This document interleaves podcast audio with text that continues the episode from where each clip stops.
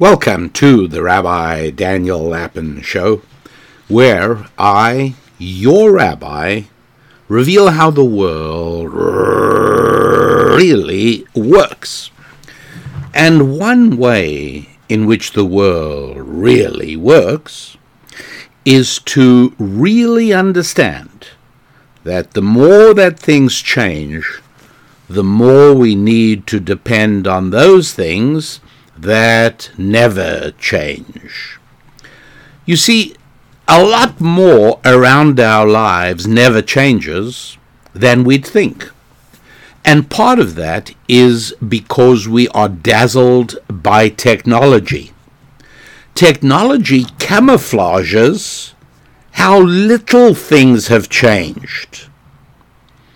In reality, so much of our lives are shaped by the things that never change.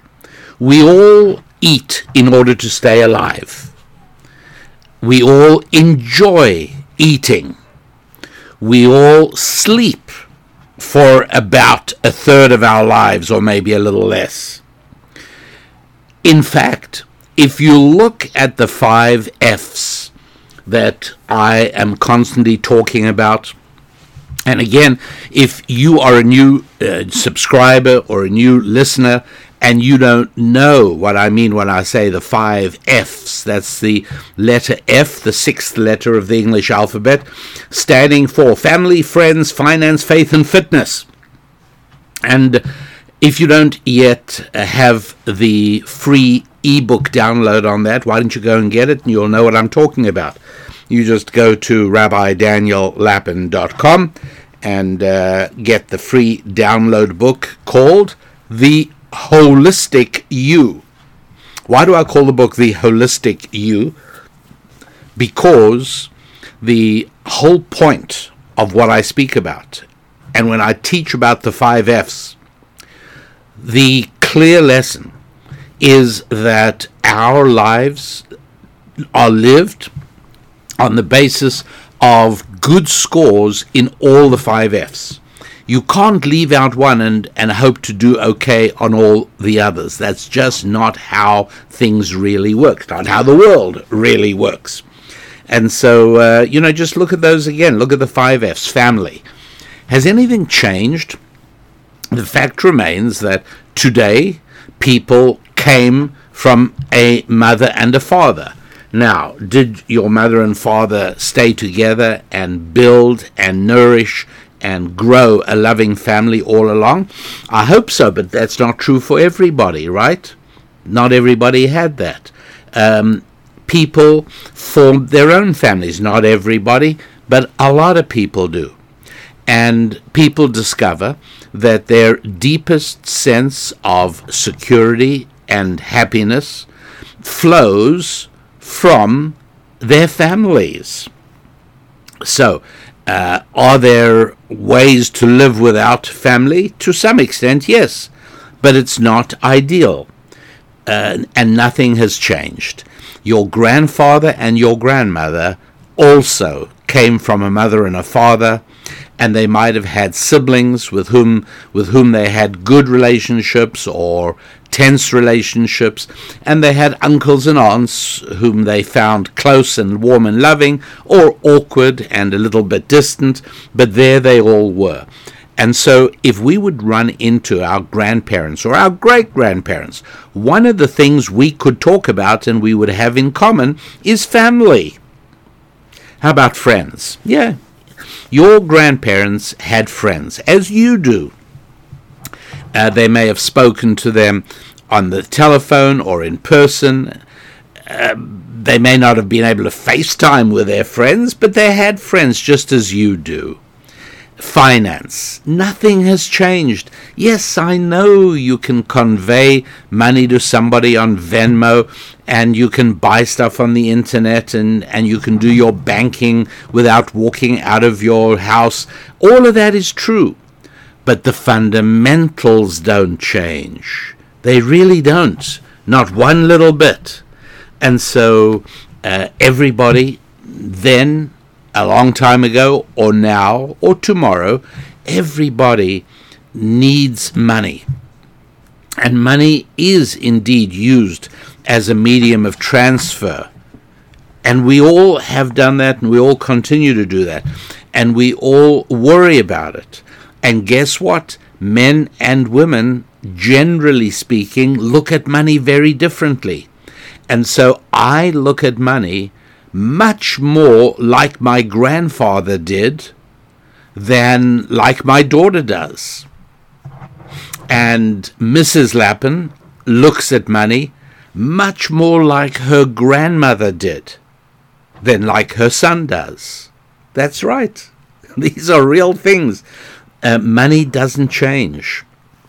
The, the kind of money, the usage of money, the value of money, these all change. But uh, if I would meet your great grandparents and I would say to them, I am doing my best to teach your great grandchild how to grow in with their families and with their friendships and their finances and their faith and their fitness, your great grandparent would say, Fantastic, I know just what you're talking about. And I'm so pleased that they have a mentor. Be something like that, you see. Uh, whereas if you spoke to your great grandparents about um, a merchant who has a big shop, and his name is uh, Mr. Bezos, and that he's going into space or he went into space, you'd lose your grand great grandparents. They would know what you're talking about. So the five F's family, friends, finance, faith that hasn't changed. Your great grandparents had faith. They might have been more firmly attached to their faith than you are. That's possible. But um, that only makes my point. And then finally, fitness, physical health, just as much a concern of your great grandparents as of you. You know, maybe they didn't spend as much time in a gym, but their lifestyle, whether they were on a farm or in a city, uh, they tended to have a tougher lifestyle than you. That's one of the things that has changed. When I say that technology has only camouflaged how little things have changed, that is true. But one of the things technology has done is uh, compensated for lesser human beings. We are not, um, in general terms, we are not as strong or as resilient uh, as our great grandparents were. They generally dealt with a rougher, tougher life than we have. And, uh, and we, being lesser than they, make up for it by using technology to achieve even more than they did. And uh, this is a, a, very real thing. When you're dealing with uh, friends and family, finance, faith, and fitness, uh, you're dealing with things that simply don't change. They are so fundamental to the successful life that they are just as relevant to you as they were to your great grandparents. And last week, I told you about a couple that came to see me where the husband was hoping to persuade me to persuade his wife to stay in the marriage because, as he put it, I only made one little mistake. The one little mistake was he had an affair uh, with a woman he met on Facebook. And, uh, you know, just made one little mistake. You know, can't she forgive me? And I, I told you my analysis of that last week and uh, why I told him he was completely wrong. He did not make one little mistake. What he did was something quite different, and I covered that last week. But I wanted to make a little bit of a correction because I think I may have inadvertently left you uh, last week with, with one error. Uh, it is true that I did uh, successfully manage to encourage the wife to stay in the marriage. I did. And they did, and thank God they are doing well, and I am quite confident, as are they. They are very grateful that they didn't throw the towel in on the marriage, she particularly. They, they really are. But what I want to clarify is that I did not say to her, You must forgive him and stay in the marriage. Absolutely not. I said, I encourage you to consider remaining in the marriage. He wants me to ask you to forgive him. I don't see how I can do that, and I don't see how you can do that. I can't imagine how you could possibly think of forgiving him. But staying in the marriage does not necessarily mean that you have to forgive him for what he did. Now, I think it's quite possible that if you do remain married, and you both work on the marriage and you both nurture the marriage, I think it's very possible that in 10 years' time you might forgive him. Really, yeah, I, I think that's very possible because by then, in the overall scheme of things in the marriage, the relative uh, weight of the reservoirs of goodwill and of resentment will be such that you will be able to look back on this unpleasant and down period in your marriage and say, you know what, it's past and I, I, forgive you. You've done so much good and you've been such a wonderful husband and such a wonderful father to our children. You've built such a, a fantastic family and taken such good care of us. Of course, I forgive you. But I can see that happening in 10 years' time. So when I uh, encouraged and I said, I really want you to think about staying in the marriage and working on it, provided your husband makes a serious and wholehearted commitment to do absolutely everything in his power to do the same thing, that doesn't mean necessarily forgive now. You can stay in the marriage while still not forgiving him. That takes a lot of time. And I just want to clarify that uh, forgiveness is not a prerequisite for moving forward in a situation. You can quite easily say to somebody, Look, I'm not ready to forgive you yet, but I'm also not ready to write off, you know, 10 years of a relationship, 8 years, 9 years, 12 years of a relationship. Uh, we both have too much invested in our partnership, in our marriage, in our relationship, in, in what, friendship, whatever it is. Uh, and so I'm not ready to um, uh, I'm not ready to for- forgive what you did.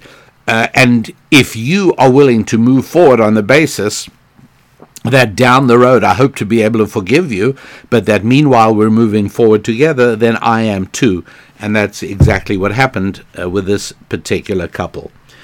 Um, I also want to mention, and this this uh, particularly applies mostly to the Jewish listeners of the show, and that is that uh, I will be the scholar in residence for a Passover retreat uh, for eight days in Mexico in April 2022.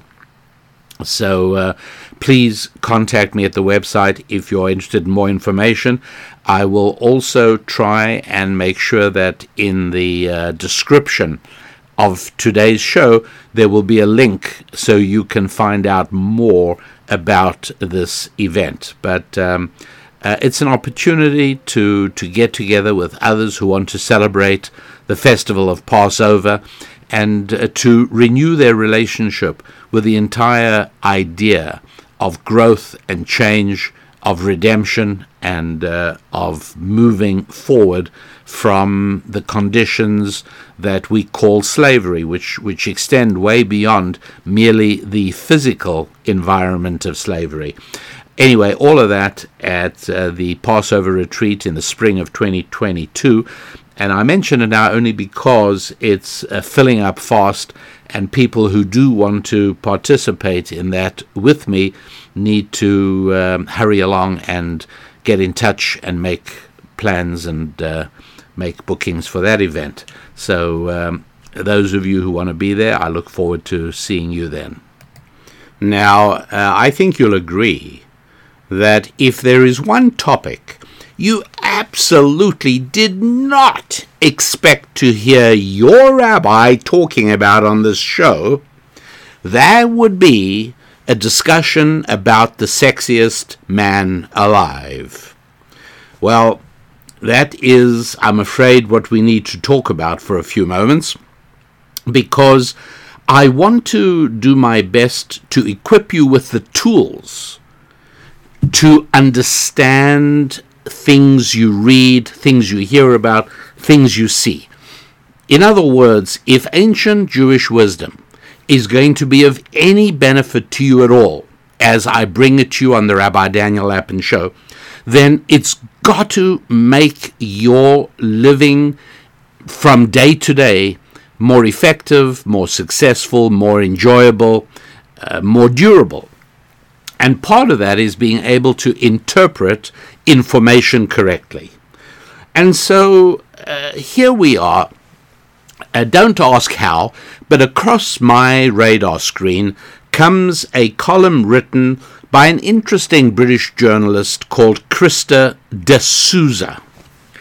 Um, Christa D'Souza's father was an immigrant to England from India, and um, uh, he and his wife did very well. They had their daughter Christa, and uh, then they divorced. And after a number of years have gone by, they remarried, which I think uh, reminds us that, as King Solomon said, that when you live life with the wife of your youth, there really is some benefit in that. And that's why I often speak about the advantage of marrying young. I, I speak about the advantage of being married to somebody who's had no prior intimate experiences. There are huge advantages to this. And you know, you, you look at it again just from the point of view of a woman. Um, you know, why would you want your most youthful, fertile, and, if I may, sexiest years to go on a succession of long forgotten boyfriends rather than on the man you spend your life with? I mean, it's it's pretty basic, but I know it goes against the grain of today's culture. At any rate, uh, Christa D'Souza, I think she's in her early 60s. And why do I tell you that? Because it is relevant. Okay, I'm not saying that there are not beautiful 60 year old women. There are. And I'm not saying they're not beautiful 70 year old women. There are. Uh, so please Let's just focus on what I am saying, not on what anybody might think I am really saying. So let's first of all take a look at the uh, column that was published in the British newspaper, the Daily Mail, recently. And it was all about an actor by the name of Paul Rudd. R U D D. Uh, Paul Rudd is a fairly successful actor. He's 52 years old. And uh, there's a silly magazine out there called People Magazine.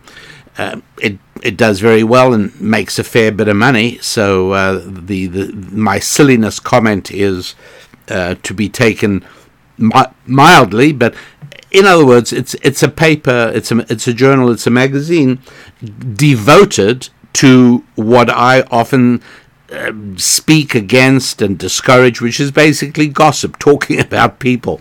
You know, I, I, all this time I say measure yourself and your relationships by what you talk about. Do you talk about ideas? Do you talk about things? Or do you talk about people? Okay, and uh, and the less time you spend speaking about people, and the more time you spend thinking uh, and talking about ideas, you know, the the better off you are. Uh, so I'm not a big fan of People magazine, but I do find it a very interesting comment on today's culture. So People magazine does an annual Sexiest Man of the Year award, and this year they uh, vote Paul Rudd as the sexiest man alive. Okay, that would be the end of the story, excepting that this journalist, Christa D'Souza, writes a piece published by the Daily Mail in which she says this is an example of everyday ageism.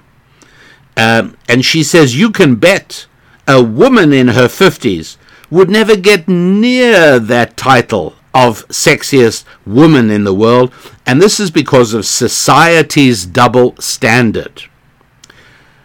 My dear friends, devoted listeners of the Rabbi Daniel Lapin Show, that is unadulterated bilge water.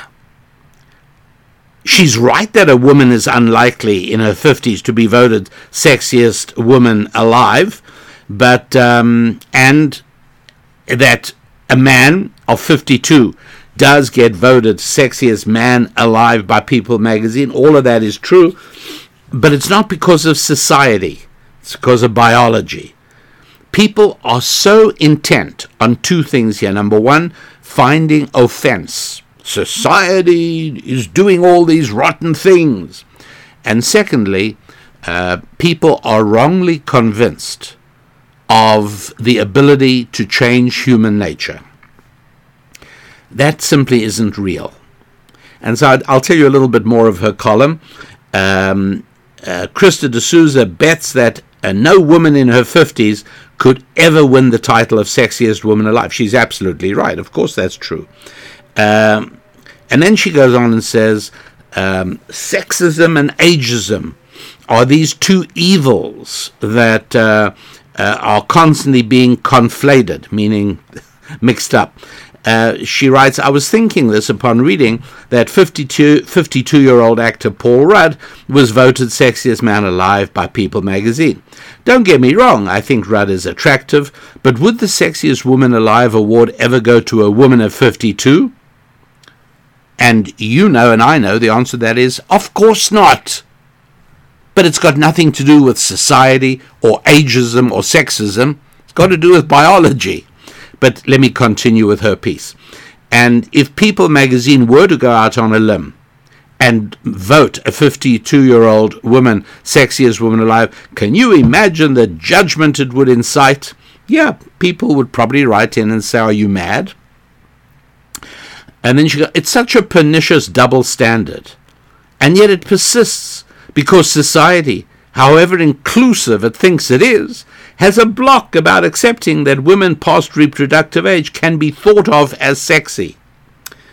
Okay, um, uh, Christa, when we guys think of a woman as sexy, uh, that's really not because anything society has told us. Know. um, she says, in my opinion, well, at least she says it's in her opinion, my opinion, this primitive notion that women stop being sexy at a certain age is what links us more to animals than humans. I cannot continue to buy into it. Uh, I'm not going to buy potions and lotions to fool strangers into thinking I might still just, etc., etc. So that's what it boils down to, uh, because you can bet that a woman who actually looked it to be in her 50s would never get anywhere near the title of sexiest woman alive. Yeah, that's absolutely true. What is so hard to understand about that? Um, God created men and women to be drawn to one another. And He also absolutely made women irresistibly attractive, mostly during the time that it would be best for them to bear children. That's just a reality. I'll tell you something else that's unfair about biology, and that is men can father children way into their age, and women reach menopause. Women reach an age where they run out of eggs. That's it. Unfair? Yes. Is this because of society? No, it's actually because of biology. Is this because of sexism? No, it's because of biology. you know, the, if this show is about anything, it's about learning how the world really works. And so, um, uh, Christa D'Souza, who, by the way, is an attractive 61, 60 something year old lady, I, you know, she's, she's got nothing to complain about. Uh, but comparing her to a woman in her 20s or 30s is ridiculous. That's just not how the world really works. Not that that's the most important thing about a woman. Not that it's um, uh, that it means that women who are older have no. Va- I mean, you know all that, right? I don't have to keep issuing these caveats so you won't think I'm a terrible, terrible person. Uh, I'm talking about how the world really works. And the way the world really works is that God created men and women to marry and to join together for life. And um, that is best done earlier rather than later. It's a lot easier for a 22 year old woman to get married than it is for a 32 year old woman. And it's a lot easier for a 32 year old woman than for a 42 year old woman. And so Understanding how the world really works means that whether you are a man or a woman, you make certain choices. You design your life. And if there's any service you want to perform for a younger person, you know, a, a child of yours, a nephew, a relative, or, or just somebody you're mentoring, and that person is, uh, you know, past the age of 13, that's not too early to help that person understand the value in working out a life plan. It doesn't mean you can never divert from it. It doesn't mean that you're absolutely stuck uh, doing exactly what's on your plan, that somehow at the age of 13 you have to write down what you're going to do when you're 50. No, of course not. But at least beginning to understand that there are certain realities about life, and your five F's are really important. And that if you are a woman and you're 14 years old, it's not too early to start thinking about what you're going to be doing. When would you like to get married? And how are you going to try and uh, position yourself so you can get married at the age you would like to get married? And I say position yourself because another aspect, Christa, Christa D'Souza hasn't written about this yes, yet, but I wish she would because it's bound to be entertaining. And that is that, uh, uh, yes, it is true. Speaking to this 14 year old young lady, I would say to her, look, um, it's a reality, but you are going to have to wait to be invited out on a date to meet a guy. And later on, you're going to have to wait to be proposed to for marriage. Right? Wouldn't it be fairer? Wouldn't it be more equitable if we lived in a world where women could propose marriage to men? Yeah, I, you know, I, I guess if you if you want to redesign reality, but um, in the foreseeable future, that is not happening. So, so that means you have to think about that early. And if I'm speaking to a 14 year old guy, I, I would say to him, you've got to think about how you want to live your life. And that has a lot to do with finance. That's one of your F's. And that means that you have to position yourself now already. You have to plan and think about how to plan your positioning so that you will be in a position to be of sufficient service to your fellow citizens that you will be able to, in exchange, earn the income that you want. It's not too early to talk to a teenager about these things. And I know teenagers sometimes I'm a teenager, this is my time for having fun. Uh, if you're a parent, you really want to try and uh, uh, erase that way of thinking from within your family as quickly as possible. I don't know where your children got that idea from, that teenager years are the time to have fun. I don't know where they got it from, but I promise you one thing they didn't get it from listening to the Rabbi Daniel Lapin show. That's for sure, I tell you that. No question. So I'm pretty sure that that's clear to everybody that yes, uh, it's it's not fair that a 52 year old man is still viewed as sexually attractive, whereas a 52 year old woman would be less so.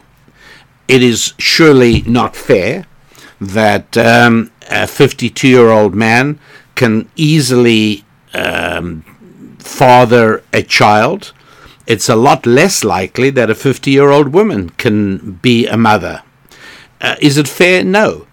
But instead of waving a defiant fist at the unfairness of the universe, wouldn't it make more sense to learn how the world really works and adjust to it? Right? You'll have a happier life, you'll have a more successful life. And uh, this is one area where nature is very brilliantly designed. Uh, I say by the creator, as I believe. You can say whatever you like. But uh, the bottom line is neither of us can argue that nature is brilliantly designed for the, uh, the preservation of the species. Human beings are going to continue. And that's just how it is. And uh, the only mystery in this whole thing to me is how can a smart woman, and this Christa D'Souza is unquestionably uh, no slouch in that area, how can she possibly write a piece arguing that this is because of society's uh, prejudice against women, and that if we can just get over society's sexism, well, then 52 year old women will be seen as just as sexy as 52 year old men. Um, not exactly. No, that isn't going to happen. And um, you know, are there are there exceptions? of course, of course there are. But uh, generally speaking, what I've been telling you now is absolutely true. Something else that's absolutely true is that it seems to me as if perhaps for all its damage, and there's been considerable cultural damage in the United Kingdom, it is just possible that it might be slightly less damaged than the United States. Why do I say this? Because uh, in the United States, there continues to be this nonsensical talk about wind power and solar power replacing God given fuels. Uh, and you all by now know what God given fuels are. They're things like coal, uh, natural gas, uh, petroleum, all of those are uh, one of the old fashioned words they used to use for that, and I think backward people still call them fossil fuels. But those of us in the know and those who are up to date with reality know that uh, these are well known as GG fuels, God given fuels. And in the United States, uh, the uh, current administration, as well as various previous administrations, have been hell bent on destroying the United States economy by making it harder and more expensive to use God given fuels, and instead of that, to use uh, fuel, to use wind power and solar power. That's not the topic for today, and I have to keep an eye on the clock to keep us moving right along. And so today, uh, I'm not going to do stuff I've done in the past, which is uh, share with you some of the basic mathematics on why wind power and solar power are never, never, never going to become the prime sources of power for any functioning modern Western style economy. It ain't gonna happen. And folks who live in California are already bearing the brunt of some of the craziness and this obsessive hysteria about using no God given fuels and replacing them with wind and solar. Uh, so I'm not going to go into why I've done that before, but what I will raise now for your contemplation is that if this was really a good faith program, if they really, really believed that using God given fuels is dangerous because it's going to raise the sea level and it's going to inundate all of mm, seafront New York and Florida and any other low lying part of the world is going to be inundated because we're burning God given fuel, even if that's what they believe, then don't you think they should be promoting nuclear power? There is no objection to it. There's literally no object. And again, I don't want to go into now, uh, you know, how reliable nuclear power is and how um, amazing uh, the Japanese disaster of Fukushima and uh, the um, also the uh, Chernobyl in Russia, explaining and discussing what happened there, or in the Pennsylvania uh, event and how little, you know, basically non-occurrences. I, I don't want to discuss that now because, again, if you in any way are dubious about the safety and the economy and the, the, the fantastic aspect of nuclear power, you don't need me. You just need uh, an hour of research time on your computer, and you will get as much information as, as you need that will show you that it's madness that the United States is not pursuing nuclear power. And uh, one can only assume stupidity or malfeasance. You know, either they are hysterical children locked into this idea that everything has to come from the most primitive natural sources wind and sunlight right exactly what what shaped uh, the economy in the 16th century windmills and uh, sunlight keeping people warm in the daytime. I mean, really. because what possible reason can they have for ignoring nuclear power? It's insane. It just makes no sense. But it is a cultural hysteria. I believe that it has religious roots, not my religion, the religion of secular fundamentalism. And uh, and I believe that that's why they rule out nuclear power, and I'll talk about that some other time. But in England, such is not the case. First of all, um, several European countries are producing far more, a far greater proportion of electricity from nuclear than the United States is. Nuclear, the United States is shuttering nuclear power plants. But along comes Rolls Royce. And Rolls Royce has set up strategic partnerships with a, a number of, of different companies uh, in the United Kingdom. And um, uh, they are they've also secured this is Rolls-Royce, the company that makes Rolls-Royce cars. They also make Rolls-Royce jet engines, and um, they have have joined up now uh, with with various organizations and like British nuclear organizations and Cavendish Nuclear. Cavendish Nuclear is a, a big uh, nuclear power plant uh, engineering firm in England. Anyway, Rolls Royce has created this great big department in the Rolls Royce Corporation uh, to produce small modular reactors. Now, you might say, what's an SMR? What's a small modular reactor? And in asking that question, you'd be asking exactly the question I asked when I first began to be aware of this movement um, during the summer of 2021. I, I became aware of it at first, and it's taken me a while to get myself wrapped around it all to the point where I felt comfortable sharing it with you. And uh, I am not sure that this doesn't even present a very good investment opportunity. Uh, but be very, very cautious. I'm not recommending it because I have not fully uh, satisfied myself yet, but I'm certainly looking at it and contemplating Rolls Royce as a good uh, medium to longer term play right now because of the SMR program.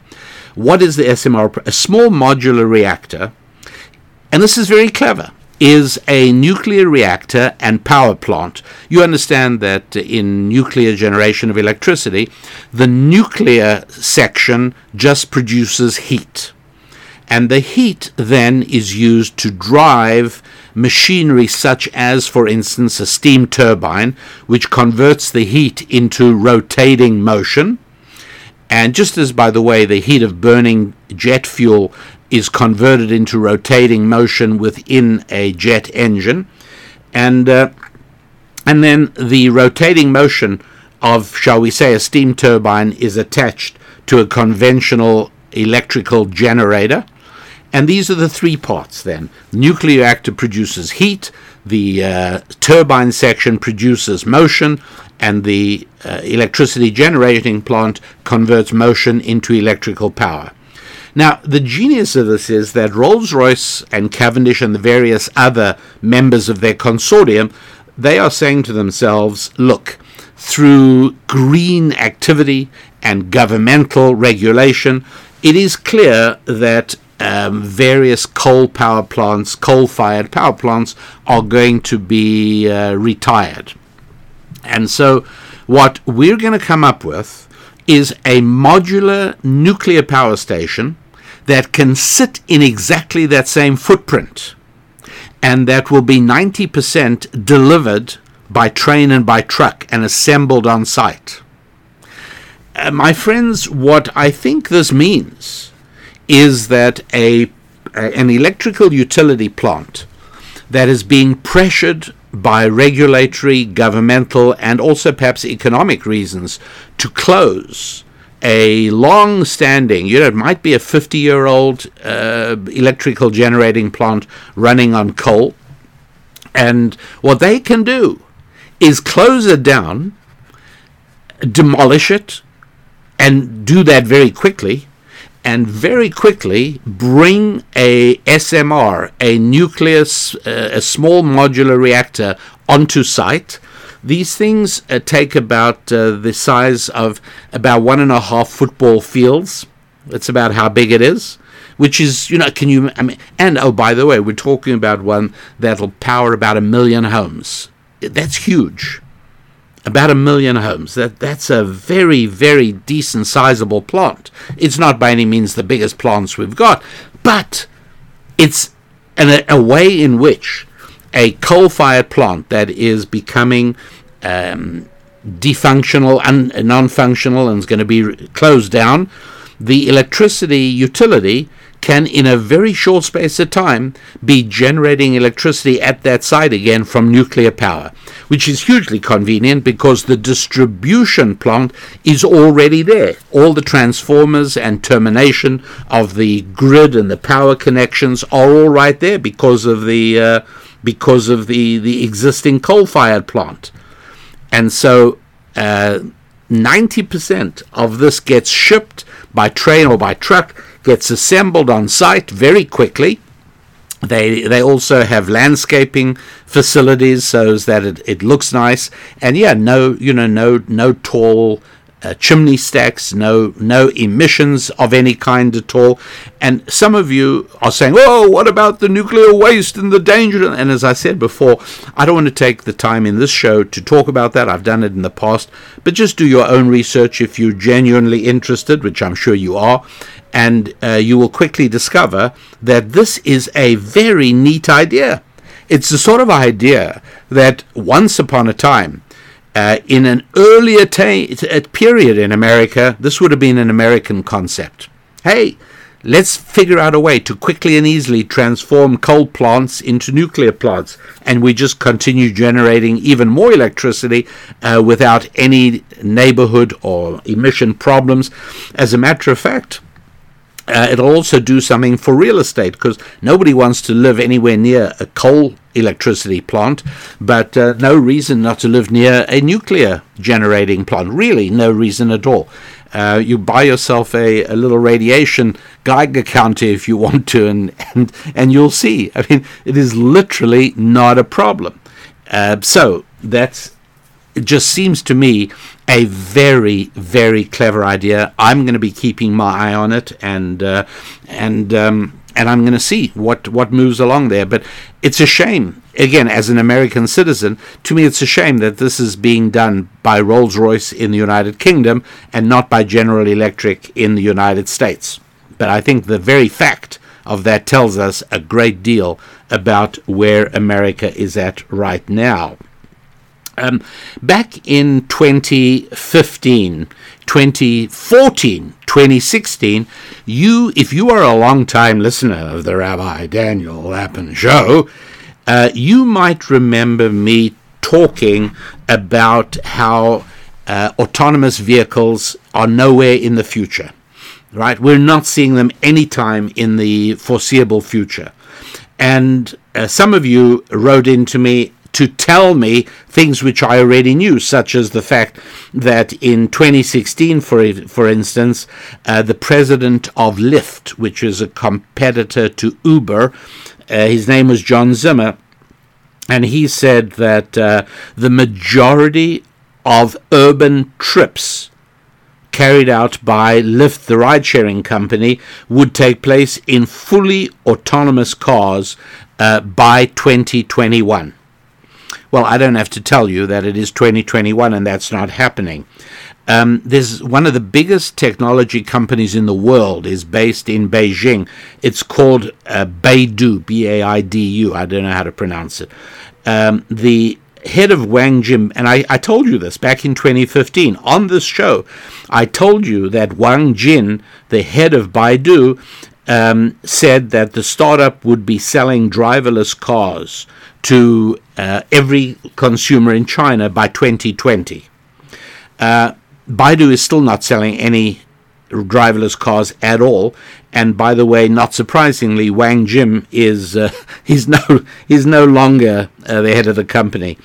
Um, it went. I mean, this more, all along, and I kept. I, I devoted more than one show to this in 2015 and 2016. Um, Business Insider magazine uh, in 2016. I, I remember commenting on this on the time that 10 million self-driving cars would be operating on the roads of America by 2020. Well, I don't have to tell you that that hasn't happened. But what I did have to tell you was back in 2016, I told you it wouldn't happen. Am I being a bit of an Ayatollah here, like Ayatollah Yuso? Uh, yeah, I guess I guess I am, but uh, I want you to fully appreciate the inestimable value of the Rabbi Daniel Lapin show, where yes, you do get an insight not only into the past, not only into the present, but excitingly enough into the future as well. And so, um, uh, if you know, if you were listening back in 2015 and 2016 then here's one thing you might remember because it did stand out. A lot of people wrote in to me about this. I told you that one of the reasons that we would not be seeing autonomous cars in the near future is because if, uh, heaven forbid, you're driving along and, and a, a road crisis looms up all of a sudden, and you've got a chance, you've got to make an instant choice of uh, hitting the uh, semi trailer ahead of you loaded up with steel beams that will decapitate you as you run forward into the stalled semi. Or alternatively, you swerve to the right. You haven't got enough time to know what's to the right of you, but just intuitively inside your brain, in a split second, you say to yourself, I'd rather hit a, a car side on on the side of me than I would uh, hit stationary steel beams protruding out of the back of the semi you know what? Nobody's going to blame you. If in so doing you cause an accident to that car next to you with even casualties, it's it's a sad, tragic accident. Nobody's going to blame you because we make those split second decisions. But the trouble with autonomous cars is that this has to be pre programmed. And uh, companies in Israel, programming companies in Israel, were being hired in 2016. I told you about all this. They were being hired to write morality programming for autonomous cars. Namely, in advance, you have to tell the car what to do in that situation. Now, when you buy a Tesla, and uh, and it, it is not even self-driving, but to some extent it can do something on the highway. Although to what extent you should trust it, I don't know. But um, in a, an autonomous car, you buy an autonomous, a really autonomous car, which you can't do at the moment. But back in 2016, they would say, "Oh, it's just around the corner. In a few years, we're going to have 10 million autonomous cars on the road." I told you at the time it was unadulterated bilge water. I told you, and um, and part of the reason was I said because. Uh, when you buy your car, you would have a right to ask how it's been programmed to kill you or to kill an innocent bystander? And I'm not sure you'll like the answer either way. So that was one of the reasons I told you that uh, when things happen on the road today, we accept it. Act of God, accident happens. But if I'm driving a car, I want to know whether it's programmed to kill me or whether it's programmed to veer left or veer right and take its chances. But again, what, what most experienced drivers would do in a crisis situation like that is definitely try and avoid the head on and move into the next lane, even though that will probably cause an accident with a side swipe. It may even be a tragic accident. But uh, that's what most of us would do unthinkingly. Uh, but to do it thinkingly with an advanced program on your autonomous, that's a different kettle of fish altogether, and not one that uh, I think most people are going to uh, to be happy doing. That's one of the reasons I told you five six years ago uh, these self-drive cars not going to happen. I covered other aspects of it as well, uh, but the main point I said was is that it is a solution seeking a problem. That's what it is. It's a solution looking desperately for a problem. I have no problem. I like getting into my car and driving. I have no problem. As a matter of fact, I would rather get in my car and drive than getting into the back seat and uh, have the car drive me. And on those occasions where I really, really, really need to be concentrating in the back seat and not driving, you know what I do? I hire a driver for the day. That's what I do. It's, it's, it's a very reasonable and worthy expense. You do it. And you know how many times I've done that in the last five years? I can count it on, on one hand. I haven't had to do it often. And that's not even considering the possibility of ordering an Uber or a Lyft. So you can do but in terms of a self-drive car, no! I want a car with a steering wheel and brakes where I sit in the driver's seat. That's what I like doing. And so autonomous cars were a solution that didn't have a problem. And that's one of the reasons I told you at the time nothing to worry about, not going to happen real soon. I didn't see any value or, or uh, wisdom in investing in companies that were working on autonomous cars. Didn't make sense to me. And uh, same way as I told you in, in the last year, I've told you about battery operated vertical takeoff uh, air taxis. Right? Don't hold your breath for reasons that I've discussed. Um, and so cleverness for its own sake doesn't appeal to me. It's show offy and does nothing. Cleverness for its own sake, a solution that hasn't found its problem. I like problems that bring about solutions. I like solutions that solve problems. Whenever somebody comes to me and says, uh, What do you think of my business idea? I always say, What is the problem it's solving? And if the person starts off with the word well, it means they haven't worked this out yet. Uh, because that's where you start off. If you're thinking of a business, you start off and say, This is the problem that people face. My invention, my software, my machine solves that problem. Here are some more predictions that are solutions in search of a problem and uh, are a complete waste of time. What am I talking about? I'm talking about the space predictions, where uh, people like Elon Musk and uh, Jeff Bezos of Amazon and Richard Branson in the United Kingdom with Virgin and Yuri Milner is an Israeli Russian. He's a Russian who also who lives in Israel. He's a billionaire who um, uh, has also funded a space race. It's so interesting to me, isn't it? It's almost like it's almost like um, people like Musk and Bezos, and maybe to, to some extent uh, Branson also. They're like uh, kids who got a lot of money and they're able to have their own Star Wars and their own space adventures. And um, the reason I say this is because I want to make absolutely clear, beyond any shadow of a doubt, that I am 100% certain that nothing of any value emerges from these space adventures. It's a total waste of time. And my best proof of that is that the best they can come up with is that, well, we're preparing to colonize space. And, uh, and that's exactly what Elon Musk just recently said that it's going to be necessary to move people to Mars, and there are going to be millions of human beings living on Mars. And uh, sometimes, it, when they want a, a, very expensive vacation, they'll do a trip back to Earth in the same way that people nowadays visit the Grand Canyon or, or Yellowstone, because Earth will be the sort of uh, national park of the universe. Okay, this sort of stuff is laughably insane. Um, why, why do I say that? Well, first of all, um, the only good that I'm aware of that's come out of uh, space is satellites, communication satellites. And there was no reason to go to the moon for that. Um, and there is no reason to go back to the moon, none whatsoever. Please, I, I beg you, just think about this rationally.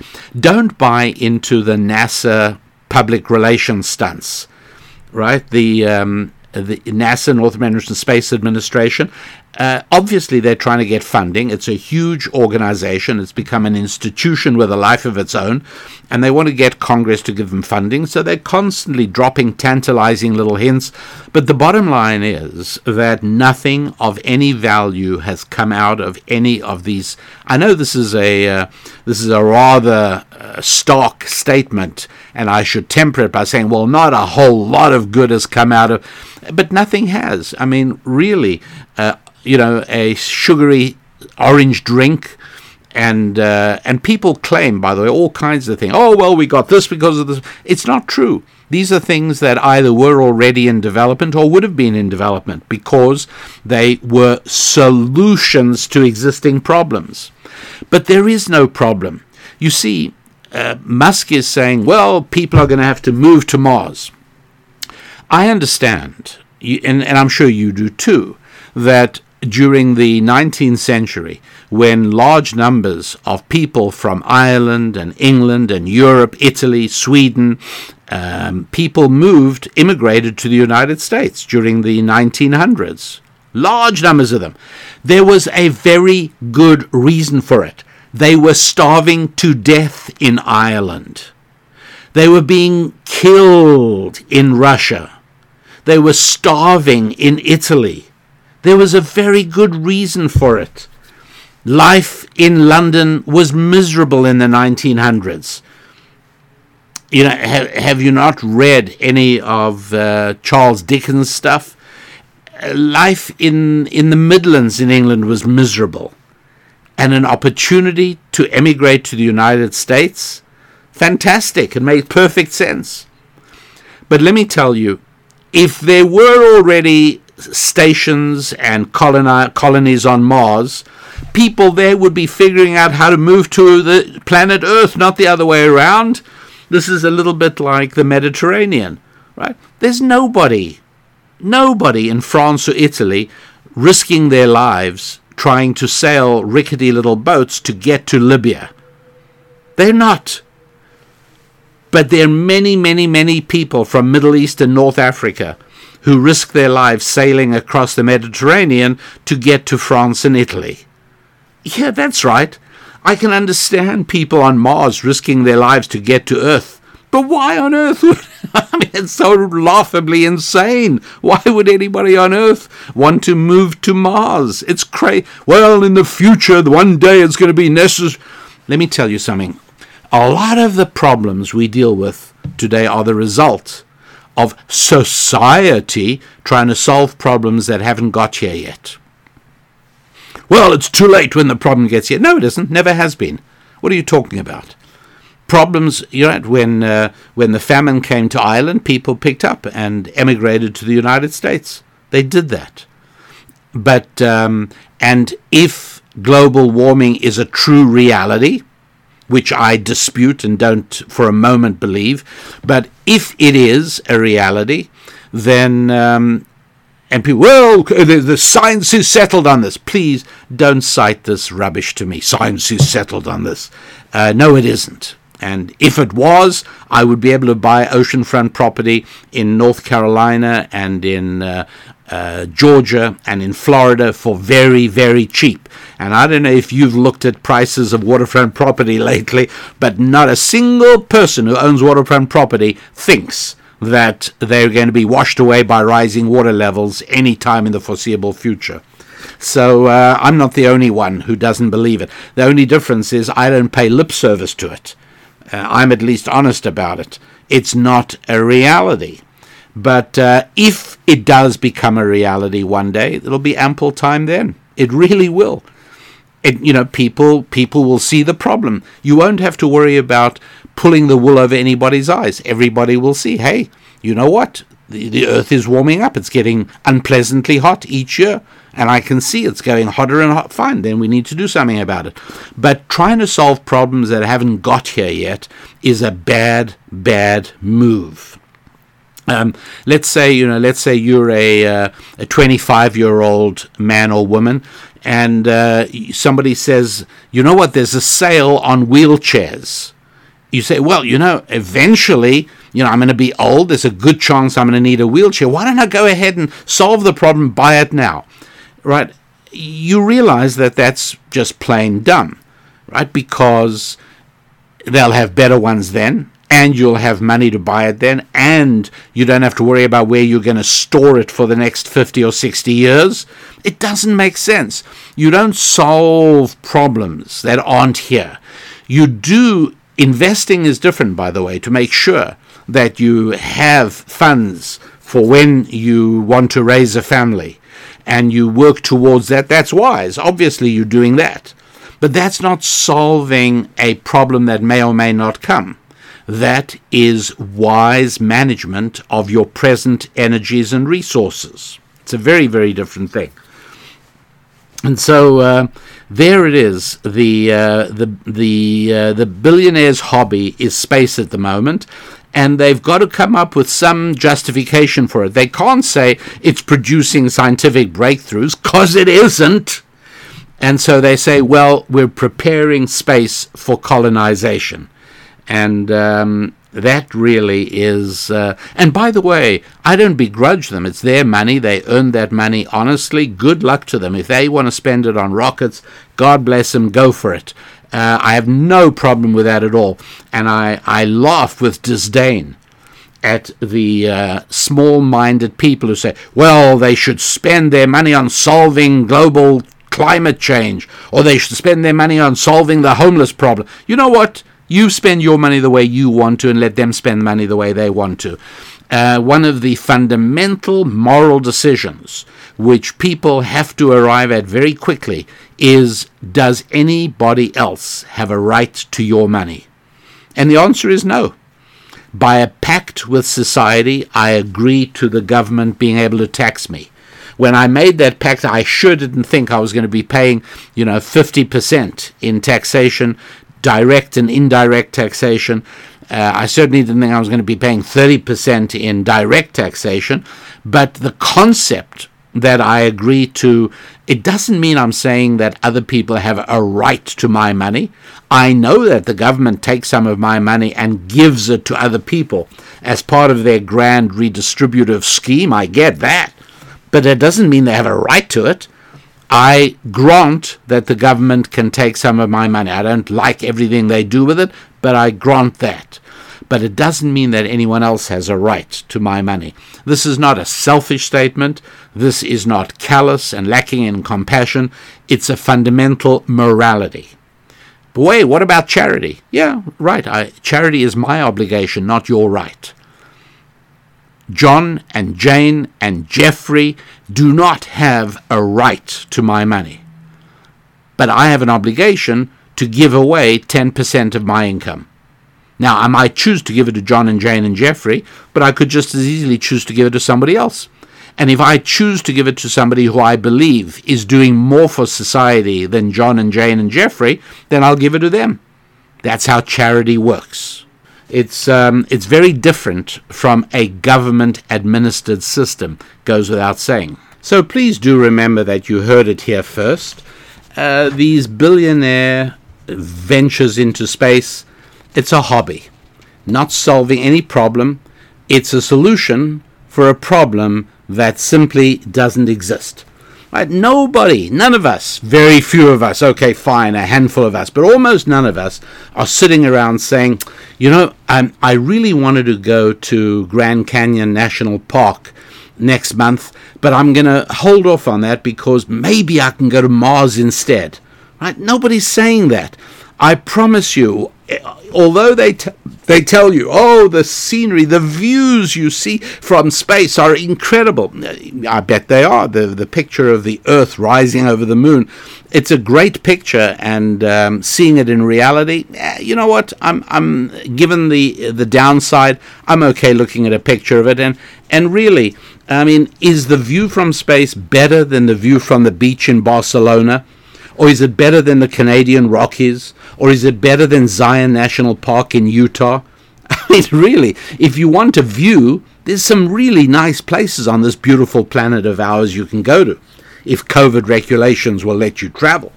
There are a lot of nice places to go to, no question about it. But um, uh, the idea that people are waiting to go into space, not happening. There was a reason why millions of people migrated from Poland and Russia to the United States. And life was miserable where they were. But why would anybody go from Earth, where life is pretty good, to Mars? A, a place that is almost unthinkably hostile to life? I don't think so. And um, and there's one more point with which I will wrap us up for today's show, but in many ways, it's the most important point of the whole show, at least to me it is. And that is that um, when you think of space, you know, the association of ideas, the word that comes to you when you think of space, isn't it vastness, emptiness, the vast emptiness of space? Right? I mean, that, that's what space is. And I want to tell you something. Um, and that is that uh, we human beings have had our lives immeasurably enriched. Our lives have become longer and healthier and safer and more pleasurable because of research and scientific study and exploration. But, my friends, it's nearly always been done with a microscope, not a telescope. And I've done a show a few years ago. You can go back to earlier shows if you're interested in this in detail. But uh, it, nanotechnology, that's done a whole lot more for us than space exploration. Even the solution to COVID. You know, you may be one of those people who's very dedicated to the idea that the vaccine is the solution to COVID. Um, how was the vaccine discovered? With a telescope or a microscope? Looking downwards and small or upwards and huge. It's to the small. Uh, atomic power. Earlier, I spoke about the incredible wonder of generating limitless electrical power at, uh, by the way, I mean, far, far less expensively than generating power with oil, coal, or gas, is generating it with nuclear power. How wonderful that is. Where was this invented? In space or in the atom? No, go small, go down, not big and up, small and down. That's where it's discovered. All medical, all genetic stuff, all of that work is with a microscope. It's examining the tiny, it's going downwards. And, and what's more, if we look at the trend, the, the trend over the last few centuries in the world is a movement in increasing the ratio of weight to value. What I mean by that is that uh, the ratio of weight to value of a railway locomotive, right, right, in the uh, in the uh, early 20th century, America was the premier builder of heavy heavy machinery, cranes, railway locomotives, and if you took the weight of a railway locomotive in pounds or tons, and you divided it into the value, you got a certain figure. But if you look at the other extreme today, software, the weight is almost negligible, the value is high, and so the value to weight ratio of what America produces or what the Western world produces has been changing dramatically. So today, you know, where do you go to to get heavy machinery? You go to China now because it's at an earlier stage of its economic development. You will remember when Japan began eating America's lunch. And yes, it's true, you can still buy John Deere tractors and you can buy Caterpillar earth moving machinery, all American. But if you look on any construction site, a lot of the machinery is going to be Japanese or Chinese because big, heavy things are not as economically productive to produce as high value light things. In other words, as econom- economies develop, the ratio of weight to value keeps going up. And so, if um, I buy, shall we say, a bottle of expensive French perfume for my wife, I may be spending, you know, $200 for half an ounce, perhaps so that's a very high weight to ratio, right? I mean, that's approaching software margins. But um, if I were to buy a, uh, a lawnmower, you can't compare the, the price to weight, the value to weight ratio. It's not even close. The value to weight ratio of a lawnmower is much lower than a bottle of perfume and much lower than a piece of software. And a lawnmower has a better value to weight ratio than a, uh, a steamroller does, and so on and so forth. So um, the the point is, what I'm trying to explain is that space is huge and vast and empty, but going small is packed and rich and unbelievably filled with potential. That's the strange thing, and um, and and that is why I don't believe that we're going to see anything of value. I like satellites, putting satellites up there, but that's not going to the moon. That's going uh, a few hundred miles above the Earth's surface, putting a synchronous satellite in place so as that I can talk to a friend in Nigeria uh, with at a moment's hesitation. I pick up my phone and I get a connection through the satellite. It's wonderful. It's miraculous. Again, most of that work, it, most of the ability to do that, is by studying and exploring in the small, not the huge. Um, the electronics work on microcircuits and integrated circuits where electrical paths are being computed at a molecular level that's where it's at. And so you want to study molecular biology, you're doing something that could produce great value. There's no question about it. You want to study astrophysics, wasting of wasting of time.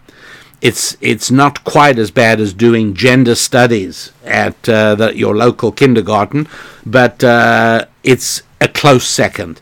There's just no point in it. Now, I realize I am swimming upstream against the cultural tide here, but um, nonetheless, as I say, I think it's more important that I tell the truth than that I make friends. And so, as much as I like making friends as well, and if I have, please go to my website and send me a hello. And uh, and that is pretty much what I wanted to leave you with. Closing with the um, the the single idea that we are coming close to um, religious holidays, and I'll I'll talk predominantly about uh, the one I know best, which is the holiday of Hanukkah. Hanukkah starts off lighting one tiny little candle on Sunday night, the 28th of December, 2021. That's when Hanukkah begins, and it runs for the next eight days. And um, the theme of Hanukkah is exactly what I'm talking about. The theme of Hanukkah is the triumph of the tiny over the vast. That's what it is. It's one tiny little light that turns into two lights and turns into three and eventually eight, and the darkness is banished by one tiny little light. It is a triumph of the tiny over the vast. And this is true for each and everything we do. It's not only that studying the atom is more valuable than studying the reaches of outer space? It is. There's no question about it. Study molecules, study the way small bio- biological features uh, operate in the human body and in cacti and in oak trees and everywhere else and in kangaroos. Yeah, there's value in all of that. Look at the small rather than the big. Do you want to change the world? Do you want to make the world a better place? I've got a really good idea. Why don't you make your family a better place? Start right there. Go small, not big, because the results are immense. It's true, one person can really make a very big difference, but you have to start small, not big. Right? You don't need to change the way people think about homelessness. Yeah, you, all you have to do is make sure that your family isn't homeless. And after that, you've got to make sure your extended family isn't homeless. And after that, make sure that members of your faith family, members of your church or synagogue, the people who play a role in your life are okay and safe from becoming homeless. That's all you have to do. You have to start at the small end, not at the big end. And that is the message of this time of the year One tiny little Hanukkah light. That's right. Focus on that little flame. Because that little F flame can lead you to develop the F of your family, the F of your friends, the F of your finances, the F of your faith, and the F of your fitness. All of those things. Don't worry about outer space. Worry about your inner space. Worry about becoming a better person. Is it remotely possible that, as wonderful as you and I really are, and we are wonderful, is it possible that we could be better people, better friends, better parents, better spouses? Could we be a little bit better? Could we eliminate our tendency towards anger? Could we just get that out of our system so nobody ever sees us angry? That would be great. And actually, that's harder than solving the homeless problem or s- producing a human colony on Mars. I mean, this stuff is all very fine. But why don't you tackle the really tough problems first, the ones that really can effect change? And, uh, and that's really what uh, Hanukkah is about. Uh, Hanukkah is about lighting a candle. Where? In your house. Now, it's true that in many cities around the United States that have Jewish populations, um, they um, some Jews start lighting a big six foot, nine foot, twelve foot tall Hanukkah menorah in the village square or in front of City Hall, and then the ACLU sues, and there's all fun and games all around. Um, and and they do that because, uh, after all, it's sort of become part of American life. Uh, I love to see a Christmas tree going up outside City Hall or inside City Hall. Uh, I love to have a Christmas tree lighting ceremony. I like to see that happening in towns around America. And it does happen in the better towns, the places that are more pleasant to live in around America. And so many Jews have said, well, you know, let's go out there also and light the Hanukkah menorah. It's not my thing, and I don't think it's a Jewish idea because the uh, the entire value system that structures the Hanukkah candle emphasizes the home, and uh, and that's why it is. You'll you'll drive through a Jewish neighborhood, and from for the eight days starting from uh, that Sunday night in December, uh, you will see that uh, in the windows of houses, soon after dark, you will see the Hanukkah lights out there. Uh, a beacon of light pushing back the darkness in everybody's home. That's the place to start. In your own home. Not changing the world, not changing outer space, just in your own home. Much, much harder to do it that way. Uh, no newspaper reporters will come around asking for stories. Uh, no, it's all quiet. But that's where the real change does happen. So, enough of that for now, my friends. Uh, as you can tell, it's always hard for me to end because I love the chance of talking with you. Uh, I encourage you to visit the website, rabbidaniellapin.com. You might want to make sure you get yourself a Rabbi Daniel Lapin recommended Bible. Uh, you might even want to get a, an audio program on Hanukkah that I have at my site, rabbidaniellapin.com. And uh, you can, of course, become a happy warrior. And that's the best part of it at all, because that is the community in which we really do interact. Uh, wehappywarriors.com. So go ahead and do all of that. Stay in touch. Love you and uh, looking forward to being back together with you in another week here on the Rabbi Daniel Lapin Show. And until then, wishing you a week of real progress. Not in outer space, but with your family, your friends, your finance, your faith, and your physical fitness. I'm Rabbi Daniel Lapin. God bless.